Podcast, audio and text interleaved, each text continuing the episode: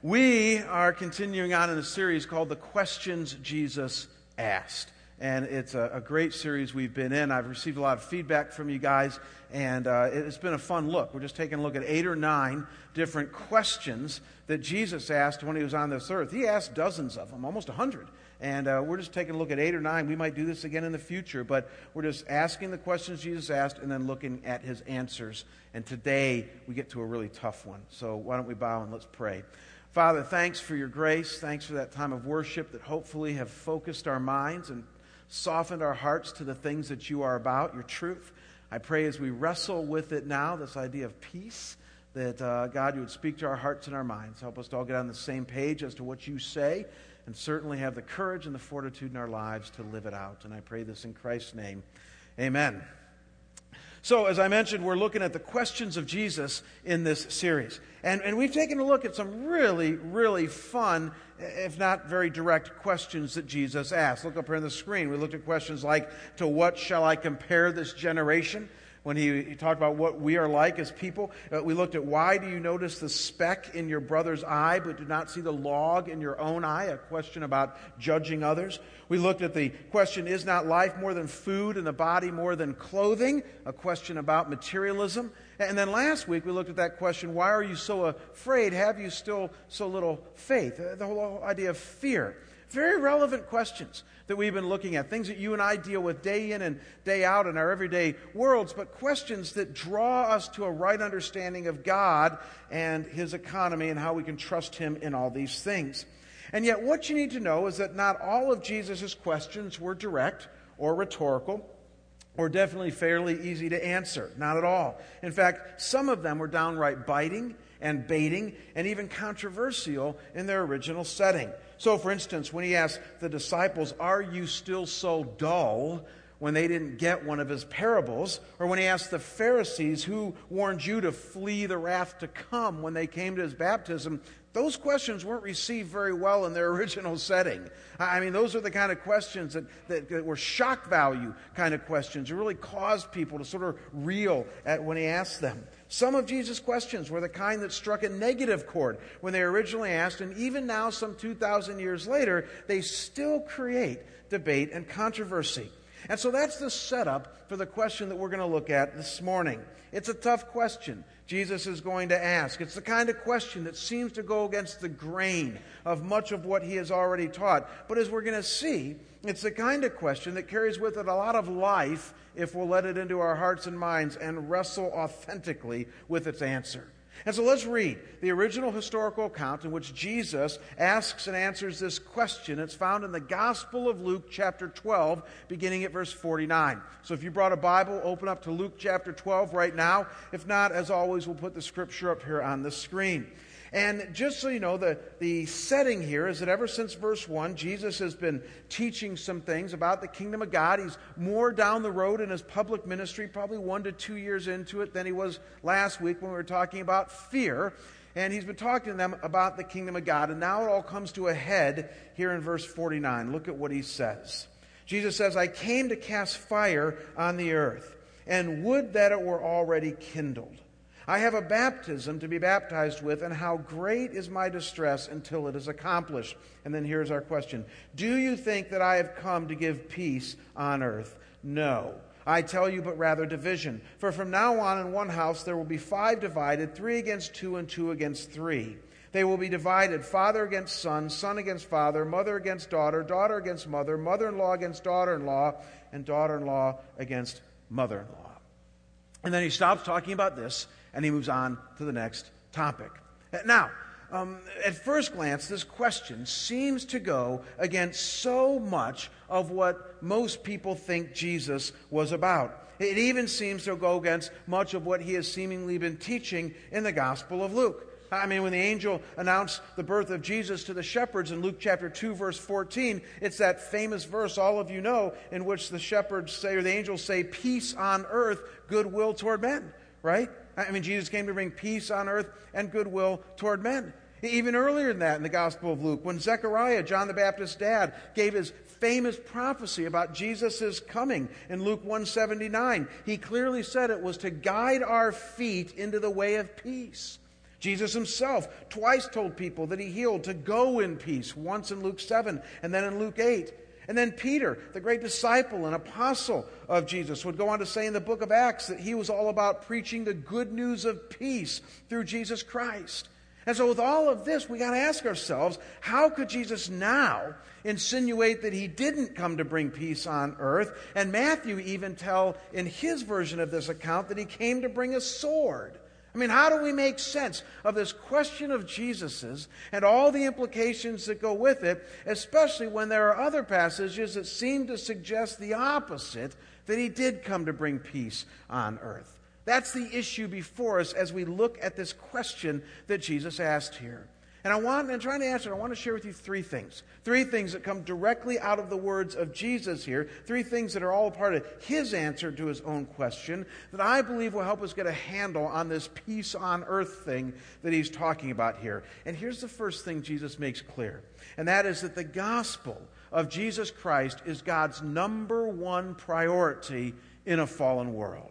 This is where it all begins, folks. This is the first thing that we need to notch away in our spiritual truth belt, and that is that God's number one priority in this fallen world is the gospel of Christ. And so look again at verses 49 and 50 of Luke chapter 12. Using two powerful biblical images, Jesus says this He says, I came to cast fire on the earth and would that it were already kindled. I have a baptism to be baptized with, and how great is my distress until it is accomplished. Focus on three words, and you'll understand what Jesus is saying here. Those are the words fire, baptism, and accomplished. Fire, baptism, and accomplished. Add those up, you understand what he's saying here. First, that word fire. He says he came to cast fire on earth, and that at this point in his ministry, because he's only about one or two years into three years of ministry, he wishes that it were already kindled and flaming. Fire. It's a twofold symbol in Luke of the Holy Spirit and of judgment. Look up here on the screen, Luke chapter 3, verses 16 and 17. We find John the Baptist in talking about Jesus saying this it says, John answered them all, saying, I baptize you with water, but he who is mightier than I is coming, the strap of whose sandals I am not worthy to untie. Now get this. He will baptize you with the Holy Spirit and with fire. His winnowing fork is in his hand to clear his threshing floor and to gather the wheat into his barn, but the chaff he will burn with unquenchable fire. And though this sounds so very ominous, and I guess in many ways it is, what you need to know is that this is a simple, repeated New Testament theme that humankind has fallen into all kinds of sin, sin that separates you and me from God, sin that any thinking person would admit deserves to be judged and dealt with, and that's precisely what Jesus is saying he came to do. And he uses the image of fire here fire that will deal effectively with sin and judgment, fire that will burn away the impurities of sin and bring people to God. And once you get this, this word picture of fire here is related to sin and dealing with sin and judgment, the only question becomes well, how are you going to do that, Jesus? How are you actually going to deal with sin in such a way that it, we burn away the impurities? And this brings us to the second and third key words we need to focus on in this passage. And those are the words baptism and accomplished. Baptism and accomplished. Jesus says that he has a baptism to be baptized with and that it's a rough road until it's accomplished. It's interesting. That word baptism here simply means something that comes over you or upon you in order to initiate you into something. And that's what that, that word baptism is. When you strip it away of all of its New Testament context and just take the word as it is, it means that something comes over or upon you in order to initiate you into something. So, when used in context of water baptism, it simply refers to water coming over you, like we do in church here, water baptism, to initiate you into the kingdom of God. Not that baptism does that, your faith does that, but it's a symbol of initiating you into the kingdom of God. In the book of Acts, you'll find the phrase the baptism of the Holy Spirit. That was simply when the Holy Spirit came upon those initial disciples, those initial apostles, in order to give them power to carry out the ministry of establishing the church. You get the idea. And so here, simply see that Jesus uses this word to likewise refer to something that's going to come over and upon him in order to initiate him and us into something. And that is simply his road to the cross, where he's going to suffer and die for the sins of humankind in order to bring them into a right relationship with God the Father. Don't miss this, folks. He is telling us that based on the fire that he is casting to deal a judging blow to sin, the process is his baptism his road leading all the way to the cross, where he would finally deal with sin in a judicious manner and would satisfy God the Father, though it would be painful for Jesus. And just so that we can be sure that this is what he's talking about here, he uses that third word, accomplished. It's eerily reminiscent of a word that Jesus will use or a phrase that Jesus is going to use on the cross, his very last three words recorded in John 19, verse 30, when he says, It is finished. It's finished. What's finished? The redemption of humankind, the dying on a cross for sins, so that we all have a chance at an eternal relationship with God for those who believe and follow Jesus. Uh, the fire and the baptism are finished, accomplished on the cross of Jesus as he secured our eternal salvation, the forgiveness of sins, so that we might be right with God. Folks, don't miss. This is why Jesus came to deal with sin and to bring us to God. It's the heart and soul of the gospel, and I'm telling you, it's God's number one priority in a fallen world. And though there are lots of things that flow clearly and cleanly from this gospel, things like our personal sanctification, our growth in Christ, the establishment and ministry of the church, the healing of our marriages, the correction of a runaway culture, what we call the redemption of culture, all these things do flow from the gospel, but don't ever be misled. The core and heart of it all the guts of the gospel, if you will, is the fact that Jesus came to deliver a death blow to sin, the same sin that keeps you and I from God, but now has been dealt with adequately through his atoning death on the cross. It's his number one priority in this world, the forgiveness of our sins, so that we might come to God. And if you don't understand this, then you're not going to understand the division thing that he moves on to next. About five or six years ago, I was living in uh, Cleveland, Ohio, as many of you know, and pastoring a church there. And at one point, a guy asked me in my church if I would meet with a, uh, another church leader from another church, a more liberal mainline church. And this guy had a deep concern about um, the environment. And because this man was very respected in our community, and I respected him too, um, this guy from the church, I, I agreed to see him.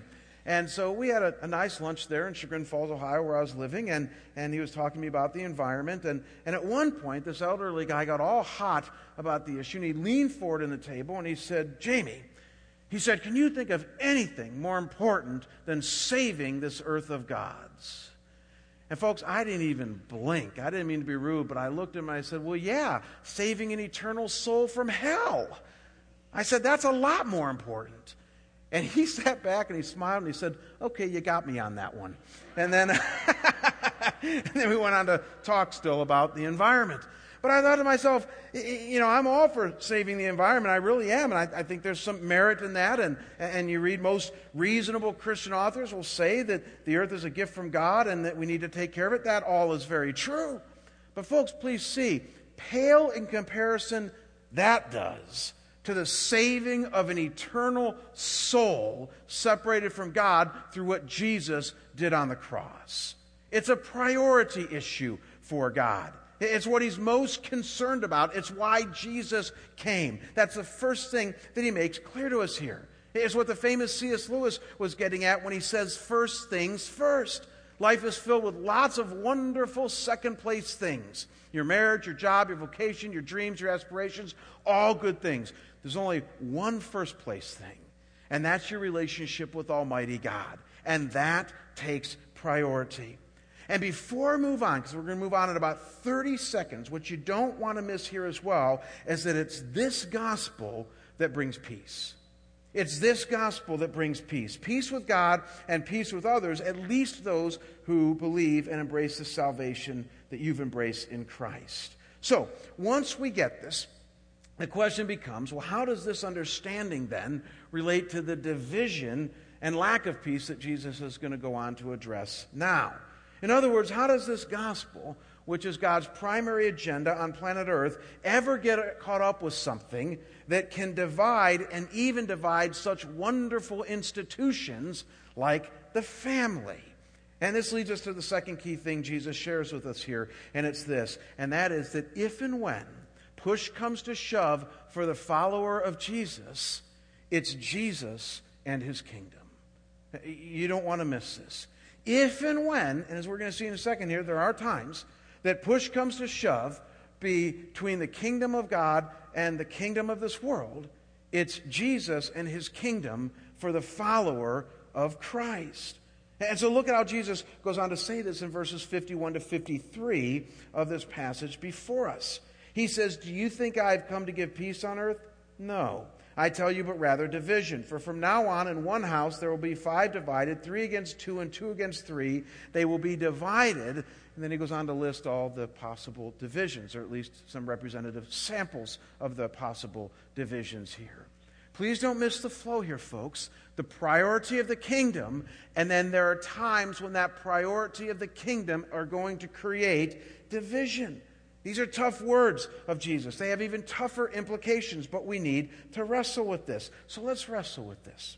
Now, once again, to very clearly get what Jesus is saying here, I need you only to focus on two key words. And those are the words peace and then that thrice repeated word division or divided. First, that word peace. And as we've already hinted to, what you need to know about peace is that recognizing that Jesus came to bring peace on earth is not as simple as simply assuming that everyone is going to live in perfect harmony and never have conflict, even conflict over Jesus. I mean, that is such a Pollyanna way to view the world if you think that peace on earth simply means that everybody's going to get along with everybody and never have any conflict. That can't be what Jesus meant, or even the shepherds understood when the angels said, Peace on earth. That, that can't be what they meant back then. In fact, right after the shepherds gave their wonderful prophecy, or just before, I'm sorry, the shepherds gave their wonderful prophecy of peace on earth, look at what Simeon, a prophet in the temple, said to Mary, Jesus' mother. Look at Luke 2, verses 34 and 35. He says, Behold, this child is appointed for the fall and rising of many in Israel, and for a sign that is opposed. And a sword will pierce your own soul also, so that thoughts from many hearts may be revealed. I don't know about you folks, but it doesn't sound like a prophecy of peace to me. And that's the point. Listen, for those who admit their sin, who embrace Christ, and become followers of Him, the Bible clearly says that peace can and will be theirs. They're now right with God. They've come home to Him in faith and trust. And they literally, as Billy Graham once said, have peace with God through what Christ has done for them. And yet, think about it very logically. For those who choose not to embrace Christ, however, for those who choose to remain in a state of separation in and through their sin, then certainly their tune is not going to be peace, either with God or even at times with now with those who follow him and represent what he is about. It just makes sense. It's sad, but it makes sense. I mean, even that phrase of the angels at Jesus' birth, in which they say peace on earth and goodwill to men, what most people tend to miss is the rest of the sentence. Did you know that that's not the end of the sentence? It goes on to say, with whom he is pleased. Those are the people that have peace. I would submit to you that's a pretty big caveat, don't you think? I mean, that's not put on the Christmas card that we usually get with whom he is pleased. Those are the people that tend to get peace.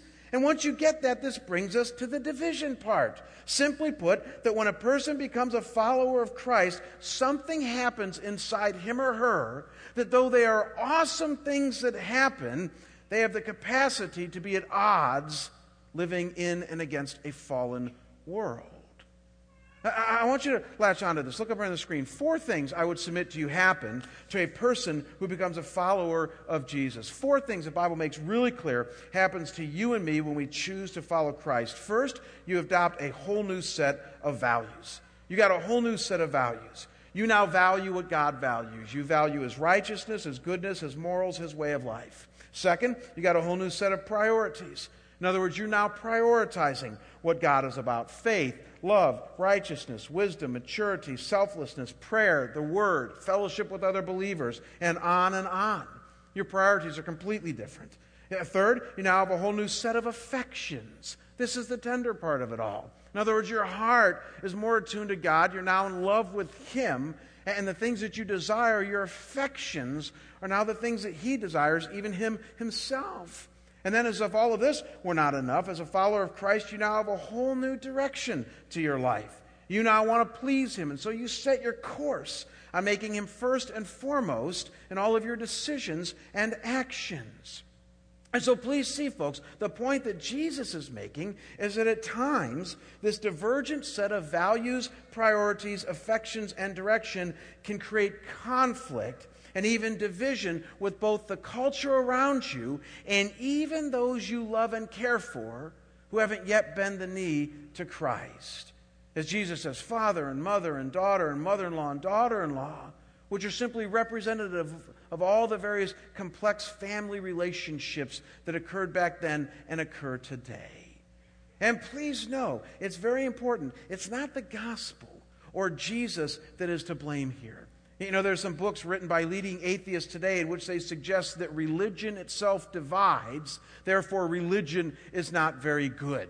Jesus would not agree with that. No, what Jesus is saying here is that it's a fallen world and the tenacity of those who refuse to live life on God's terms that is the ultimate culprit here. One has turned to righteousness, one has turned to life, one has turned to eternity. The other is still mired in death and in going their own way. And so, as Chuck Colson says, these are kingdoms in conflict, and there are times will be conflict. But don't blame the ones who have turned to live life God's way. That's not the problem. The problem is our fallen world. I love how J.C. Ryle, a great commentator back in the 1800s from the famous Church of England, once put it in his commentary. Look up here on the screen. He says, But wherever there are hearers of the gospel who are hardened and determined to have their sins, the very message of peace becomes the cause of division. It is not the gospel which is to blame, but the corrupt heart of men. And so when you think about it, folks, here's what's happening. What happens here is that a not yet convinced world, or maybe even a not yet convinced family member, sees something new and strange in the life of a Christ follower, a new value, a new priority, a new affection, or a new direction. And though there are times that this not yet convinced world or family member will rise up and say, That's awesome. I love what I see in you. There's other times, however, that they won't understand what they see in you and at the very least, it's awkward. Or at the very most, it can create conflict because they're threatened by what they see because it makes them feel guilty about their own life. You ever had that happen to you? And all of a sudden, now there's some lashing out and even division that can be caused there. That's what Jesus is suggesting what is happening here. Division, not peace, at times will be the name of the game. And again, you can hardly blame this on Jesus the one who saves us and makes us more like himself. It's simply the tension between what the Bible calls the flesh and the spirit, the old man and the new man, those who have come to God and those who haven't quite found him yet in their lives. And though it's sad, it's a reality of life. As I've shared with many of you, I was not raised in a, a, a very church going home, an evangelical church home at all In fact, we were what we would call C&E Christians, Christmas and Easter only type of Christians. And we were not a very religious family at all. In fact, we, we didn't talk much about God. We certainly didn't talk about Jesus. We hardly did any spiritual disciplines. Um, in fact, the only time we ever prayed was before a meal, and that was very quick. And, uh, and then maybe we'd pray privately, each of us individually at night, but that was about it. And then, as many of you know, in about 1981, I was introduced to a personal relationship with Christ and my spiritual life went from black and white to technicolor. I mean, it just took off at that point. When I was in college, I was really starting to grow in my faith and uh, come alive in my faith. And I'll never forget one summer, I was back home in my hometown of Chagrin Falls, Ohio, um, spending the summer with my parents. And we lived in one of those old Midwest farm like homes. You guys remember those? Where they're, you know, built about 50, 80 years ago, and they had those old skeleton keys on the doors. You guys remember those? And the, the glass handled doorknobs. Some of younger people don't remember that. You can Google it. You can see pictures of it later, but they, they existed. And the reason I tell you that is because none of our doors locked. Like my kids today will lock their doors, you know, and I'm like beating on their doors. Like, we didn't lock our doors back then. We couldn't because we'd lost those skeleton keys years ago. And so that summer I was home, and I'll never forget one night I was in my bedroom and I was praying. It wasn't something that we did very often in my home, but I was absolutely fired up about my new faith in Christ. And one of the things that people who follow God do is they pray. They just don't pray little sentence prayers, you know, they pray a lot. And does anybody know what the most humble position is when you pray? What is it? On your knees. And so I was in my bedroom and I was on my knees and, and I was praying before God, not for like three minutes, we're talking for 30, 40, 50 minutes. And I'll never forget about 10 or 15 minutes into my time of prayer as I was crying out to the Lord, my dad opened up the door and he said, Jay, and he stopped right in the middle of my name. And he looked down at me and, and, and he looked at me with this quizzical look and he said, What are you doing? And I said something like, I'm praying, do you mind? You know, and, and he said, Hey, didn't mean to bother you. And he kind of shut the door. About 30 minutes later or so, I got done praying and I came downstairs. And let me just simply ask you do you think that was an awkward moment between me and my dad? Yeah, it was. He didn't even want to talk about it. I, I mean, it was like I spoke a foreign language by doing something like that. That just didn't happen in my family of origin. It was an awkward moment to say the least. It was a different value, a different priority, a different focus than anything we had ever done. And, folks, over the years, I could tell you story after story with my family. Some of them fairly benign, like that one, but some of them a lot more tension filled, where the values of the kingdom collided head on with the Norman Rockwell values of 20th century American family life. And what Jesus was warning about us about here is that when push comes to shove, even with lost family members, it's got to be Jesus and his kingdom. That's our only choice. And at times, this is going to create unwanted and not very fun division and discord. Now, thankfully, as I've shared with you guys too, since those early days of my salvation, most of my immediate family members have come to faith now in Christ. And as many of you know, this changes everything. So, as my brother and my sister and my mom have all embraced Christ, we now have mutual understanding and shared experiences and similar worldviews. There's even renewed intimacy as we now share joy together and peace and purpose in Christ. And yet, think about it. Even within those families in which we all share individual and eternal salvation, I believe that Jesus' words here still bear on those situations. What am I talking about, you ask? Well, I believe Jesus here is not simply talking about initial salvation, but he's talking about all the values of the kingdom. And so, even within a family structure in, with ev- in which everybody might be saved, there is still the risk of division, especially when a saved kid or spouse or brother or sister decides to make choices or to live a life not commensurate with the new values, priorities, affections, and direction that Christ offers. And many of us have experienced this in our own families. Many of us have experienced family disunity, the tension and distance that comes from a disparity of kingdom values, even among those who have come to faith and trust in Christ as Lord and Savior. And the question that I want us to end with this morning is what do you do with that? I mean, outside of simply telling somebody to get with the program, get right with God, repent, and turn to Him, which tends to work about one out of a hundred times, what do you do to attempt to bridge the gap in the meantime? When there's a disparity of kingdom values, when Luke chapter 12, verses 49 to 53 is happening for you within your family, even of those who claim to follow and trust Christ. And this leads us to the third and final thing we learn right from Jesus. And I love this one, and it's simply this. And that is that you can still love and respect others even in the midst of spiritual disunity. This is the one thing that some of you simply need to hear today that you can still love and respect others amidst spiritual disunity. What do I mean by that? I want to show you something from the life of Jesus that is fascinating when it comes to how he responded to his own family disunity. As many of you know, there was a point in Jesus' public ministry that he had some disunity with his family. Because even though Mary had been clearly told by God who Jesus was and what his mission was, they still weren't fully on board, especially in the earlier years. They still struggled with understanding, seeing, and believing what God was up to in the incarnate Jesus. And so in Mark chapter 3, verses 20 to 21, and then verses 31 to 35, it says this. This is fascinating. Look up here on the screen. It says, Then he, Jesus, went home, and the crowd gathered again, so that they could not even eat. And when his family heard it, they went out to seize him, for they were saying he is out of his mind. Pause right there. His family. Almost surely, Mary, Mary and his brothers, Joseph has kind of fallen off the face of the earth at this point. We don't know if he died or whatever. He's just out of the picture after Luke chapter 2.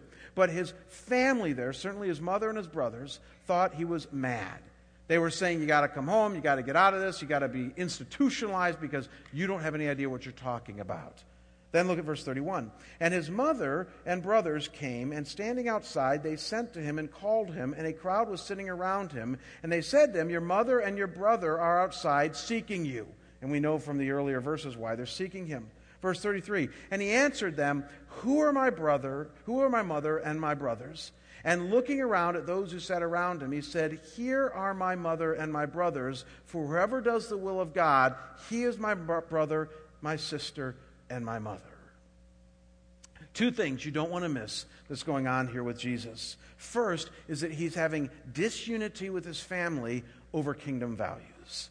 So if you ever think you're weird because you have disunity within your, your family of origin or in your immediate family over kingdom values, take heart. The incarnate, perfect Son of God had the same disunity.